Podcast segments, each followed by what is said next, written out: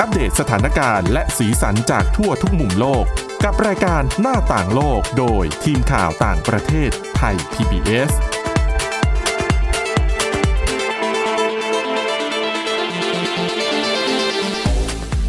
สวัสดีค่ะ คุณผู้ฟังต้อนรับเข้าสู่รายการหน้าต่างโลกค่ะ วันนี้พบกับทีมข่าวต่างประเทศเช่นเคยค่ะ วันนี้พบกับดิฉันสวรักษ์จากวิวัฒนากุลนะคะ คุณจิรศักดิ์จันแก้ว แล้วก็คุณวรดาทองจำนงค่ะ สวัสดีค่ะ ครับ สวัสดีครับ ค่ะเอาล่ะ เรื่องหลักๆที่เราจะมานำเสนอในวันนี้เรื่องแรกจะเป็นเรื่องของ power harassment ครับ อ่านคำนี้อาจจะไม่ค่อยคุ้น ที่ ค่ะ ผ่านมาเรามักจะคุ้นแค่ว่า sexual harassment อ่า คือการล่วงละเมิดทางเพศ แต่ว่า ครับ power harassment คือการใช้อำนาจของหัวหน้างาน อืม บีบบังคับกดดัน ลูกน้อง ซึ่งในกรณีของญี่ปุ่นเป็นประเด็นที่กำลังมาแรงมาก เพราะมันมีกรณีที่พนักงานฆ่าตัวตาย เพราะว่าทนแรงกดดันจากหัวหน้างานไม่ไหวนะ ครั คะ บ แล้วก็อีกประเด็นค่ะ จะเป็นเรื่องของประเทศเวียดนาม เตรียมที่จะขยายอายุเกษียณ อืม นะคะ ซึ่งดิฉันว่าน่าจะเป็นเป็นเรียกว่าอะไรนะ เป็นตัวอย่าง คือไม่อนาคตไม่แน่ประเทศไทย สำ อาจ หรับ จะต้อง การแก้ปัญหา ทำตามบ้างใช่ สังคม ผู้สูงอา ผู้สู ยุ งอายุ ค่ะ ต้องนะคะ แล้วก็เรื่องของแมวแมวนะคะ แมวในประเทศรัสเซีย แปลงร่างไม่ได้เป็นแมว แต่กลายเป็นแพ้รับบาป ค่ะ จากคดียาเสพติดด้วยนะคะ อืม ก็เดี๋ยวจะมาเล่าให้ฟัง น่าส ว่าแมวมันกลายเป็นแพ้ได้อย่างไร ค่ะ นะคะเอาละค่ะ เรื่องแรกไปฟังเรื่องของ power harassment กันก่อนนะคะ harass power harassment เนี่ยเอาง่าย ๆ มันก็คือการที่เจ้านายเนี่ยใช้อำนาจ ไม่ว่าจะเป็นการใช้แค่คำพูด ครับ ค่ะ กดดันลูกน้อง รวมไปถึงการใช้กำลัง แล้วเขาบอกว่านี่คือปัญหาใหญ่ของญี่ปุ่นในตอนนี้นะคะ อืมครับ เพราะว่าในสังคมญี่ปุ่นเนี่ยเราทราบกันดีว่าคนญี่ปุ่นเนี่ยเป็นคนที่ทำงานอย่างจริงจังมาก ค่ะ ๆ ดิฉันเนี่ยเคยตอนที่เป็นนักข่าวที่อายุน้อยกว่านี้แล้วก็ต้องเป็นวิ่งข้างนอกอะ ค่ะ วิ่งไปทำข่าวไปดักสัมภาษณ์ไปนั่งรอแถลงข่าวอะไรอย่างเงี้ยนะคะ จะเห็นได้ชัดเจนมากเลยว่าใครที่ทำงานกับสื่อญี่ปุ่น อืม แล้วใครที่ทำงานกับสื่อไทย อ่า คือถ้าเป็นสื่อไทยเนี่ย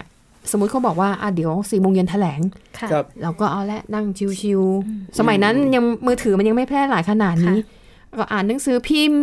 นั่งเล่นเกม บาง ครับ คนก็นั่งเล่นหมากรุก ค่ะ สำหรับช่างภาพอะนะก็จะไม่ซีเรียสก็คือแค่รอเวลา4ี่โมงเย็นที่เขานัดแถลง แต่นักข่าว ถ้าทำงานให้กับญี่ปุ่นไม่ได้นะคะ อืม คุณจะต้องไปหา draft หรือว่าร่างแถลงการออกมาให้เร็วที่สุด อืม เท่าที่จะทำได้ ค่ะ แล้วสมมุติถ้ามีญี่ปุ่นอยู่4ี่ห้าสำนักเนี่ยเขาก็จะแย่งกันเอง ไฟแลบ แข่งกัน เลย ใช่ จะต้องหาเจ้าหน้าที่ที่คิดว่าจะมีมีความสามารถพอที่จะเอาร่างแถลงการมาให้คุณได้ คุณต้องไปล็อบบี้คุณต้องทำทุกวิถีทางเพื่อให้ได้ร่างแถลงการมาก่อนช่องอื่น อืมครับ อืม ๆเนี่ยซึ่งบางครั้งอันนี้ฉันเคยเห็นนักข่าว คนไทยเนี่ยแหละ แต่ว่าทำงานให้กับสำนักข่าวญี่ปุ่น ไปนั่งซุกร้องไห้อยู่ตรงมุมเสา ค่ะ แล้วรู้เลยว่าชีวิตเขามันกดดันมาก การทำงานที่เครียดมาก ญี่ปุ่นเนี่ยคือให้เงินดีนะคะ ค่ะ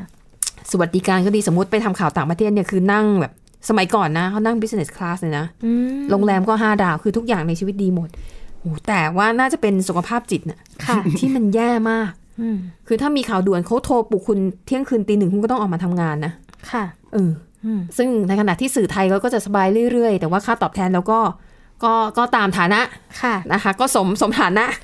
นะคะอ่ะดังนั้นเนี่ยพอดิฉันเห็นข่าวนี้เลยไม่ค่อยแปลกใจ อืม ปกติญี่ปุ่นกดดันตัวเองอยู่แล้ว แล้วยิ่งมาเจอหัวหน้างานกดดันนะคะ แล้วมันก็มีกรณีที่มีลูกน้องฆ่าตัวตายนะคะ เพราะถูกหัวหน้ากดดัน อันนี้เป็นกรณีของพนักงานชายคนหนึ่งนะคะ คนนี้เนี่ยเขาฆ่าตัวตายเมื่อ 2 ปีก่อน สมมุติว่าชื่อทาเทโนะซังแล้วกัน ครับ ทาไดโนซังเนี่ยทำงานกับบริษัทโตโยต้ามอเตอร์เสียชีวิตไปแล้วนะ แต่ว่าคุณแม่เขาเนี่ยก็กำลังฟ้องร้องเพื่อดำเนินคดีกับนายจ้าง อืม นะคะ ในข้อหาที่นายจ้างเนี่ยเป็นคนที่กดดันลูกชายเขาจนทำให้ลูกชายลูกชายเขาเนี่ยตัดสินใจฆ่าตัวตาย อืม คุณ รับ ทาเทโนะซังเนี่ยนะคะจบปริญญาโทเลยนะ จากมหาวิทยาลัยโตเกียว ซึ่งเป็นมหาวิทยาลัยชั้นนำ ค่ะ ทำงานในโตโยต้ามอเตอร์ก็เป็นบริษัทชั้นน ใช่ ำ ค่ะ ของญี่ปุ่นของโลก ครับ นะคะเอ่อไปทำงานที่บริษัทนี้ปี 2015 แล้วก็เทรนงานอยู่ 1 ปี แล้วก็ไปทำงานที่สำนักงานใหญ่ในปี 2016 เท่ากับว่าเขาทำงานแค่ปีเดียวเองนะ ค่ะ อืม เขาบอกว่า ใช่ ตลอดระยะเวลา 1 ปีที่ทำงานแบบเต็มตัวเนี่ย ถูก power harassment ก็คือถูกหัวหน้างานเนี่ยใช้อำนาจ ในการข่มขู่คุกคาม เขาบอกว่ายกตัวอย่างคำพูดที่หัวหน้าใช้กับทาเทโนะซัง ยกตัวอย่างเช่น ไอ้โง่ ไอ้ง่าง ถ้าอธิบายมาไม่ได้ก็ไปตายซะ โหแรง แล้วพูดแบบนี้ต่อหน้าทารกำนัน ค่ะ ครับ สร้างความอับอายเนาะ ใช่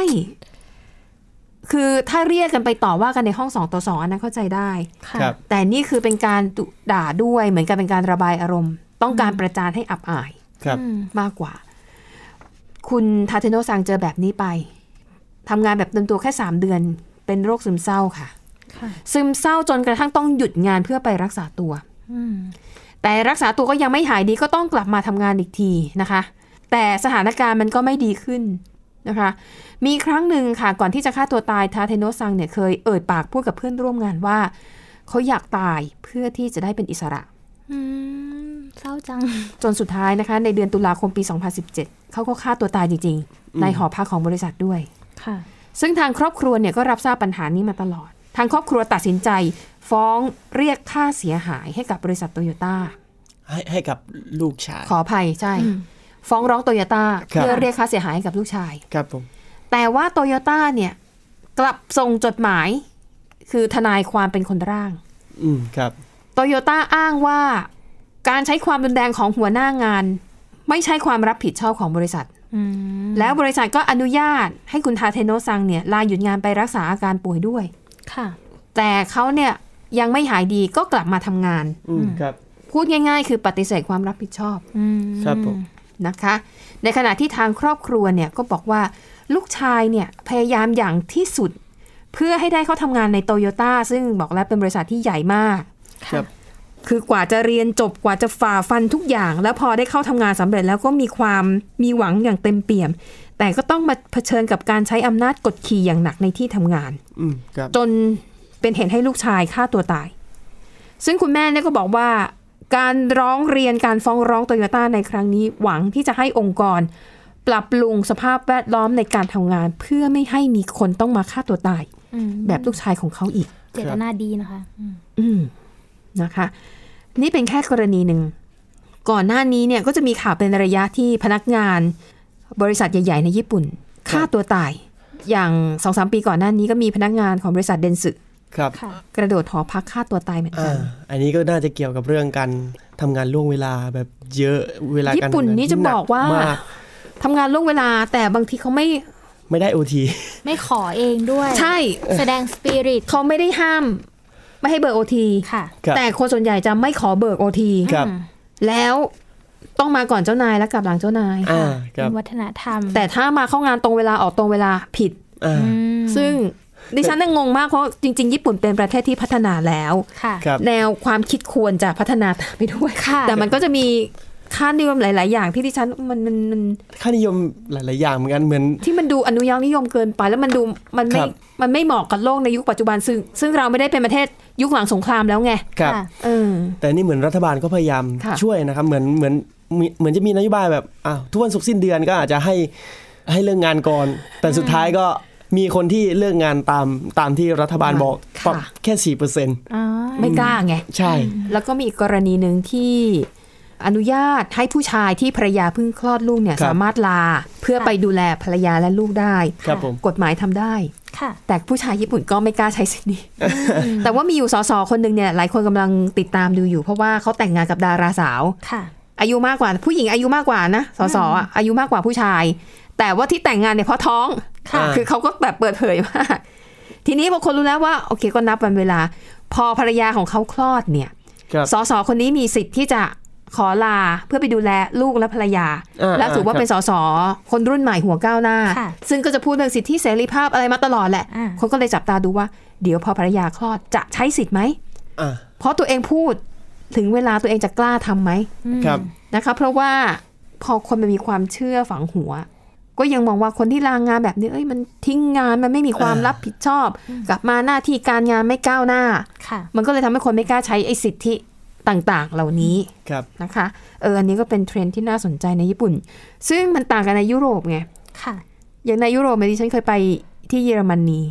แล้วเขาพบว่าเขาทำงานเป๊ะมาก เข้าเวลานี้ออกเวลานี้จบ อืม การที่อยู่ทำโอทีต่อให้คุณไม่เบิก ถือว่าผิด อืม ถือว่าคุณบริหารตัวเองไม่เป็น อืม ม เวิร์ คน กไล ทำ ฟ์บาลานซ์ของ ใช่ เขาก็สำคัญ คุณทำงานเป็นอ่ะ วันนั้นคุณทำงาน 8 ชั่วโมง พักหนึ่งชั่วโมงคุณต้องบริหารได้ ค่ะ งานคุณต้องเสร็จในเวลา นั่นถึงจะเป็นคนที่มีประสิทธิภาพ อืม ถ้าคุณอยู่ล่วงเวลาแปลว่า นี่ทำงานไม่เป็น วางแผนไม่ดี กลายเป็นอย่างนั้นไป ค่ะ แล้วเขาก็จะห่วงเวลาส่วนตัวมากนะ อืม แล้วก็ในยุโรปเนี่ย จะทราบกันดีว่า จะไปไหนจะทำอะไรต้องนัดล่วงหน้า ครับ ไปหาหมอเนี่ย walk in ไม่ได้นะ อืม ค่ะ ถ้าไม่ได้ฉุกเฉินปางตายอ่ะคุณต้องนัดล่วงหน้าทำเล็บ ตัดผม อืม ต้องนัดล่วงหน้า ครับ ซึ่งดิฉันแบบอะไรเนี่ยคือชีวิตทุกอย่างมันต้องนัดล่วง แต่เขาบอกนี่คือการระบบ เรียกว่าเป็นระบบบริหารชีวิต อืม ครับ ชีวิตส่วนตัวเขาก็มี เขาควรจะได้ไปใช้เวลาอยู่กับครอบครัว หรือว่าไปใช้เวลาทำในสิ่งที่ตัวเองชอบ ไม่ใช่ต้องมานั่งเฝ้าหน้าร้านอยู่ตลอดเวลา ค่ะ ใช่ไหม ใช่ แล้วก็ดิฉันเคยเจอ ร้านค้าปิดวันอาทิตย์ ทั้งเมืองไม่มีร้านข าย ขายของวันอาทิตย์เลยอ่ะตายแล้วทำไง อืม เนาะ อ่ะ อันนี้ก็เลยอ่ะมาเล่าให้ฟังนะคะว่ามันเป็นปัญหานะคะ power harassment ในญี่ปุ่น ในช่วงที่ 2 ยังมีเรื่องราวที่น่าสนใจอีก เดี๋ยวกลับมาต่อกันค่ะ หน้าต่างโลกโดยทีมข่าวต่างประเทศไทย PBS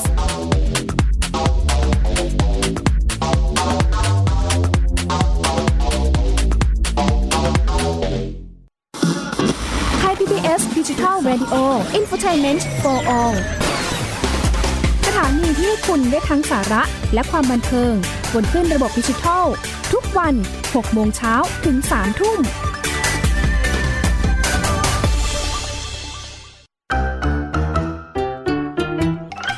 เพลินเพลงฮิต ฟังเพลงเพราะกับเรื่องราวทางดนตรีที่ต้องฟัง ทุกวัน 14 นาฬิกา 3 รายการดีที่ให้มากกว่าแค่ฟังเพลง วันจันทร์ถึงศุกร์เพลงสากลเก่าบอกเรื่องผ่านการเล่าจากเพลงและศิลปิน ในรายการดนตรีการโดยบรรยงสุวรรณพอง Love will keep us together. I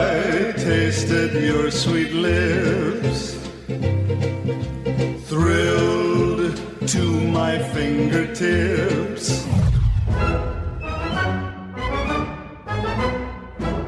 วันเสาร์ชั่วโมงดนตรีและเพลงคลาสสิก ที่เล่าผ่านคนดนตรี ในรายการ Gen C and Classical Music โดยนัทถาควรขจร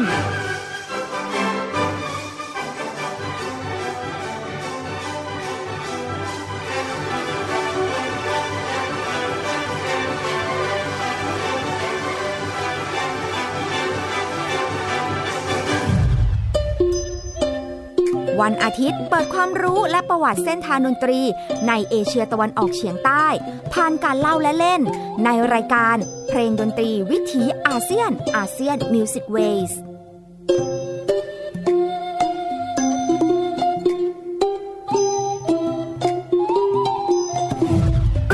ฟังเพลงและดนตรีได้ที่นี่ ไทย PBS Digital Radio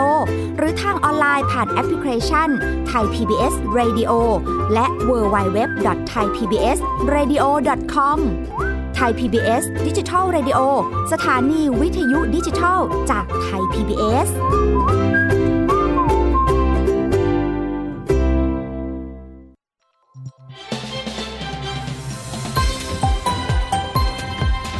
คุณกำลังรับฟังไทย PBS ดิจิทัล Radio วิทยุข่าวสารสาระ เพื่อสาธารณะและสังคม หน้าต่างโลกโดยทีมข่าวต่างประเทศไทย PBS ค่ะคุณผู้ฟังกลับมาต่อกันในช่วงที่ 2 นะคะ เป็นเรื่องของปัญหาสังคมผู้สูงวัยนะคะแต่ว่าเป็นในประเทศเวียดนาม ค่ะ ที่เอ่อที่ดิฉันเลือกเอาเรื่องนี้มาเล่าเนี่ย เพราะว่าอันนี้น่าจะเป็นเป็นตัวอย่างให้กับประเทศไทยในการจัดการกับปัญหาผู้สูงอายุได้ โดยเฉพาะยิ่งเรามีข่าวว่ากองทุนประกันสังคมใช่ไหม ครับ อืม เอ่อถ้าไม่บริหารจัดการให้ดี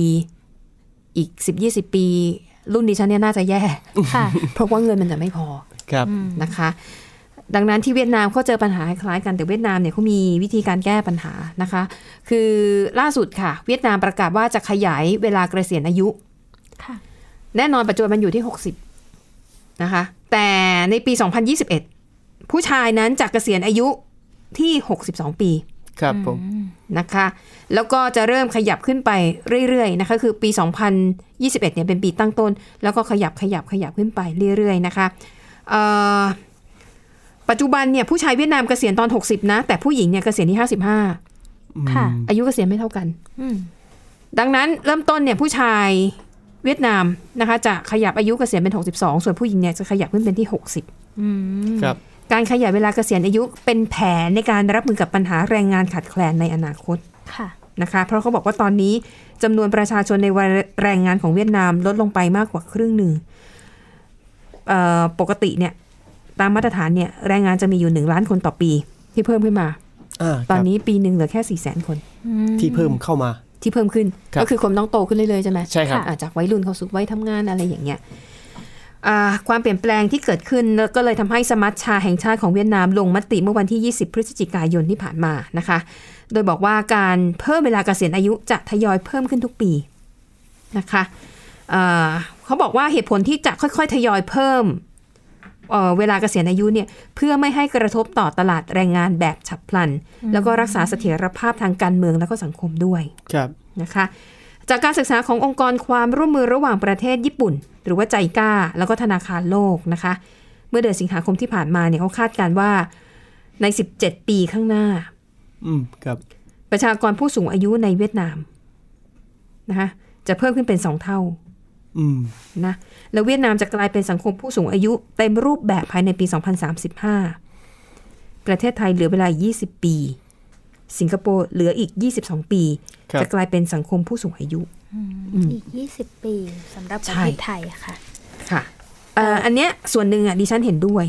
เพราะอย่างทุกวันเนี้ยเราเห็นรุ่นพี่ที่เกษียณตอนอายุ 60 ครับ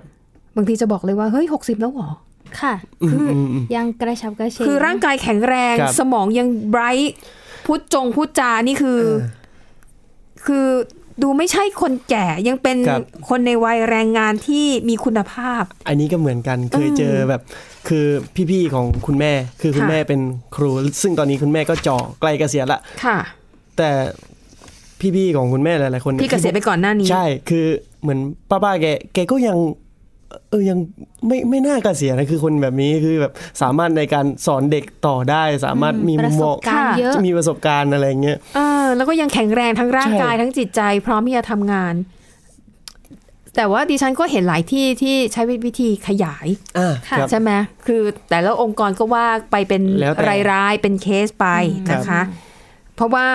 คือคุณยังแข็งแรงอยู่อะแล้วให้เราเอาอยู่บ้านเฉยๆ ถ้ามีเงินบำนาญก็แล้วไป ครับ แต่ถ้าคุณไม่มีเงินบำนาญเนี่ย แล้วเงินเก็บอาจจะไม่ได้มากมาย อันนี้ก็จะเป็นปัญหาอีก ระยะยาว ใช่ระยะยาว แล้ว นะ ก็ คะ อีกประเด็นอีกประเด็นหนึ่งที่ที่ฉันเห็นด้วยนะคะ ค่ะ ก็คือเขาบอกว่าแนวโน้มของตอนเนี้ยอายุเฉลี่ยของผู้คนเนี่ยมันจะขยายไปมากขึ้นเรื่อยๆ จากเมื่อก่อนเนี่ยอาจจะเอ่อส่วนใหญ่เสียชีวิตที่ 70เนี่ยก็จะค่อยขยายไปเรื่อยเป็น 80 90 เพราะฉะนั้นถ้าเราเกษียณกันตั้งแต่ 60เนี่ยก็จะใช้ชีวิตอีก 10 ปี 20 ปีลำบากแล้ว เพราะฉะนั้นการแบบ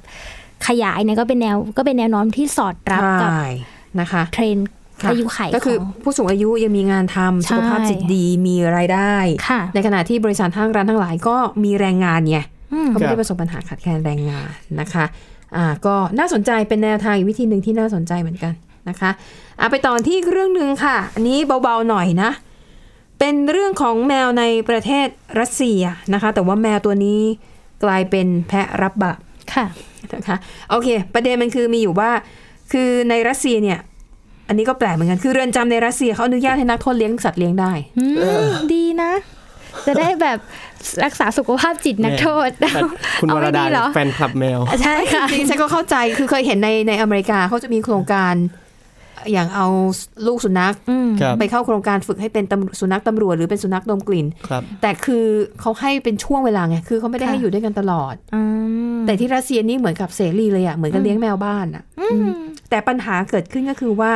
มีนักโทษคนหนึ่งค่ะ ใช้แมวเนี่ยเป็นตัวขนยาเสพติด ออกไปให้กับเครือข่ายที่อยู่นอกเรือนจำ อืม คือเขา รับ ซ่อนไว้ในคอล่าปลอกคออะ ค่ะ เขาก็จะทำปลอกคอพิเศษแล้วก็แบบซุก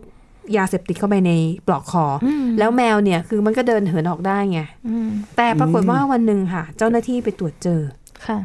ว่ามันมียาเสพติด ซ่อนอยู่ในปลอกคอของแมว เจ้าหน้าที่ของเรือนจำก็เลยจับแมวตัวนี้ไว้ถือว่าเป็นของกลาง ค่ะ เป็นสายส่ง อืม อ่าอ่าครับ เจ้าหน้าที่ก็เอาไปเลี้ยงนั่นแหละนะคะ แล้วก็ขังมันไว้อ่าแล้วก็รอเวลาที่จะขึ้นศาลก็ต้องเอาแมวตัวนี้ไปด้วย เพราะถือว่าเป็นของกลาง ค่ะ เป็นของกลางประเภทหนึ่ง อืม แต่ปัญหามันเกิดขึ้นเพราะว่าเจ้าหน้าที่เนี่ยดันทำแมวหลุด อืม คือตอนที่จับแมวได้เนี่ยเขาก็ถ่ายรูปเป็นหลักฐานแล้วนะ ไอ้แมวที่เป็นสายส่งเนี่ย อ่าครับ ลายสลิด ค่ะ สีขาว ขาวดำแล้วก็ตรงหน้ามันก็จะมีสีขาวเป็นบางส่วน เขาก็ถ่ายรูปไว้เป็นหลักฐาน ทีนี้พอมันหายไปเนี่ย เจ้าหน้าที่ก็บอกเอ้าเดือดร้อนแล้วเนี่ยทำยังไง ของกลางพยานคนสำคัญหาย ไป เจ้าหน้าที่เลยแก้ปัญหาด้วยไปเอาแมวตัวอื่น อืม เจ้าหน้าที่ก็ ไปเอาแมวตัวอื่นมาขึ้นศาล ค่ะ อ่าครับ แต่ปรากฏว่ามันไม่ได้เหมือนกันไง อืม คือลายสลิดเหมือนกันแต่สีไม่เหมือน ครับ ไอ้สีตัวนี้มันจะออกเหลืองๆหน่อย แล้วไอ้ลักษณะขนใบหน้า สีขาวอะ่ะ มันไม่เหมือนกัน คือดูก็รู้ว่ามันคนละตัว อ่า เขาก็เลยตั้งข้อสงสัยว่า อ้าวทำไมเอาของกลางมาคนละตัวเกิดอะไรขึ้น อืม คนพอเป็นประเด็นนี้ใช่ไหมคนก็สงสัยเอ้ยแมว ตัวนี้มันซวยสิเอ้ยก็เดือดร้อนสิ ค่ะ ครับ ไม่ได้ทำผิด ใช่ แต่ทำไมถึงกลายเป็น แพ้รับบาป อืม อะไรอย่างเงี้ยนะคะ แต่ปรากฏว่า หากันเท่าไหร่ก็หาไม่เจอสรุปแล้วเนี่ย ไอแมวที่เป็นสายส่งตัวจริงมันอยู่ที่ไหนรู้ไหม ที่ไหนคะ มันไปนอนอยู่ใต้โต๊ะของผู้พิพากษา โถ เออ อืม นะคะ ก็เป็นคดีพลิกไป เอออ่ะอันนั้นก็คือประเด็นเรื่องว่าเออทำไมแมวมันถึงกลายเป็นแพ้รับบาป อืม ทีนี้ประเด็นคุณผู้ฟังอาจจะสงสัยว่าเอาแมวมาเนี่ยมันจะช่วยพิสูจน์ได้ยังไง ค่ะ คืออย่างนี้ตำรวจเนี่ยต้องการจะรู้ว่าแมวมันเข้าออกทางไหน อืม แล้วเวลามันออกไปหาสายส่งเส้นทางยังไง ครับ แล้วเวลามันกลับไปหาเจ้าของอะ มันไปทางไหน มันไปที่ไหน เจ้าของ อืม ของมันคือใคร อืม มันจะเป็นหลักฐานในการมัดตัวนักโทษคนนั้นว่า อ่า ค้ายาเสพติดในเรือนจำเออ ค่ะ อันนี้แหละถึงเป็นเหตุผลว่าทำไมต้องเอาแมว ไปขึ้นศาลด้วย มันเป็นตัวล่อ ใช่นะคะ ครับ อ่ะคุณผู้ฟังปิดท้ายไปดูเรื่องของสิ่งแวดล้อม ค่ะ การใช้ขยะพลาสติกมารียูให้เกิดประโยชน์อย่างสูงสุดถึงขั้นทำเป็นเกาะเลยนะ ใช่ คุณว ค่ะ รดา ก็อันนี้ก็เหมือนเป็นไอเดียธุรกิจดีๆนะคะ ค่ะ ที่สามารถช่วยเป็นแก้ไขปัญหาพลาสติกได้ด้วยค่ะ ก็คือเจ้าของไอเดียนี้นะคะ ก็คือคุณอีริกเบกแกร์เป็นนักธุรกิจชาวฝรั่งเศสค่ะ โดย ค่ะ คุณเบกแกร์เนี่ยต้องเริ่มต้องเล่าก่อนว่าเขาเริ่มตัดสินใจเดินทางย้ายมาที่ไอวอรี่โคสเพราะว่าเขาต้องการจะทำธุรกิจเรือใบค่ะ แต่พอไปถึงที่ไอวอรี่โคสจริง ๆ แล้วเนี่ย กลับพบว่าน้ำในแหล่งน้ำในเมืองอาบิจันเนี่ย ซึ่งเป็นเมืองศูนย์กลางธุรกิจนะคะ ที่อยู่ ค่ะ ทางตอนใต้ของประเทศเนี่ย เต็มไปด้วยขยะพลาสติก อืม เขาก็เลยต้องล้มเลิกความคิดที่จะทำธุรกิจเรือใบทิ้งไป ค่ะ แล้วก็เกิดไอเดียใหม่ขึ้นมาค่ะ ก็คือการทำเกาะลอยน้ำจากขยะพลาสติกค่ะทำให้เป็น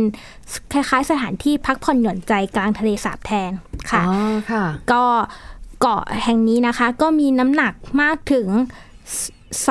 อง200 ตันค่ะ ค่ะ แล้วก็ทำมาจากขยะพลาสติกต่างๆ ค่ะ โดยหลักๆก็คือทำมาจากขวดพลาสติกกว่า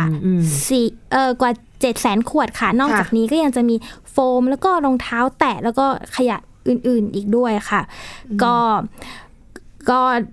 เกาะแห่งนี้นะคะ ก็ข้างในเนี่ยก็มีทั้งสิ่งอำนวยความสะดวกต่างๆ ไม่ว่าจะเป็นสระว่ายน้ำสองแห่ง ค่ะ แล้วก็ห้องพักสำหรับแขก แล้วก็บาร์เครื่องดื่มและยังมีสนามหญ้าอีกด้วยค่ะ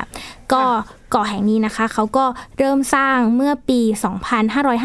2555 แต่ว่าเริ่มเปิดให้แขกเข้ามาพักได้จริง ๆ เนี่ย เมื่อปีที่แล้วเองค่ะ 2561 ค่ะ ค่ะก็สำหรับตอนนี้นะคะ คุณเบกแกก็เล่าว่าเกาะแห่งนี้เนี่ยสามารถรองรับนักท่องเที่ยวได้ประมาณ 100 คนต่อสัปดาห์ค่ะ ก็เป็นเกาะเล็กๆลอยน้ำอะนะคะ อ่ะ นอกจากนี้ก็เกาะแห่งนี้ยังได้ติดตั้งแผงโซลาร์เซลล์ค่ะ อืม เพื่อผลิต ค่ะ ไฟฟ้าเอาไว้ใช้ก็คือ เขาในอนาคตค่ะเจ้าของเขาก็ยังระบุว่าเขาอยากจะวางแผนปรับปรุงให้เกาะแห่งนี้เนี่ยเป็นมิตรกับสิ่งแวดล้อมอย่างสมบูรณ์ คือใช้พลังงานทดแทนทั่วทั้งเกาะอย่างร้อยเปอร์เซ็นในอนาคตอีกด้วย ก็เป็น ค่ะ ไอเดียธุรกิจดีๆ ที่เอามาฝากกัน มีสตอรี่ ค่ะ มีเรื่องราวสามารถเอาไปโพสต์ใน Airbnb แล้วก็ชักชวนให้คนเข้ามาเที่ยว แต่จริงๆไอ้แบบเนี้ยดิฉันน่ะเคยดูสารคดี เคยมีชาวตะวันตกคนหนึงคิดทำแบบนี้แหละ แต่ปัญหาของเขาคือคนนั้นน่ะทำจริงจังเลยนะ เป็นเกาะทำบ้านบ้านหลายๆหลังมีปลูกต้นไม้ด้วยนะ ค่ะ แต่ แต่ปัญหาคือพอพายุเข้า อืม ซัดหมดเลย อืมแล้ว นะคะ เขาทำจากขวดน้ำอะไรอย่าง เห เงี้ย มือนกัน เบา คือเขาก็เอาขวดน้ำหรือขยะที่มันลอยได้ทุกอย่างเอามามัดรวมกัน อืม แล้วก็ไอ้ขวดน้ำเนี่ยคือมันซ้อนหนากันประมาณ 3 เมตรอ่ะ ๆค่ะ แล้วมันลอยน้ำได้ เพราะ ค่ะ ว่ามันก็อัดอากาศไว้ไง ค่ะ แล้วพลาสติกเนี้ยมันทนคือมันอยู่เป็นร้อยร้อยๆปี ค่ะ แต่ปัญหาคือพายุ อืม คือถ้า จริง ยึดไม่ดีอะไรไม่ดีพายุมานี่ซัดคือพังหมด ค่ะ แต่อันนี้ตั้งมา 7 ปี ไม่แน่นะเขาอาจจะมีวิธีการแก้ปัญหาที่ ที่ทำให้ไอแพรจากขยะพลาสติกมันอยู่อย่างถาวรก็ได้ ค่ะ นะคะ ครับ เอาละค่ะ แล้วทั้งหมดนี้ก็คือเรื่องราวนะคะ จากทีมข่าวต่างประเทศ หวังว่าจะเป็นประโยชน์กับคุณผู้ฟังบ้างไม่มากก็น้อย วันนี้หมดเวลาแล้วค่ะ เราสามคนพร้อมด้วยทีมงานลาไปก่อน ขอบคุณสำหรับการติดตาม สวัสดีค่ะ สวัสดีค่ะ ติดตามรับฟังรายการย้อนหลังได้ที่เว็บไซต์และแอปพลิเคชันไทย PBS Radio ไทย PBS ดิจิทัล Radio วิทยุข่าวสารสาระ เพื่อสาธารณะและสังคม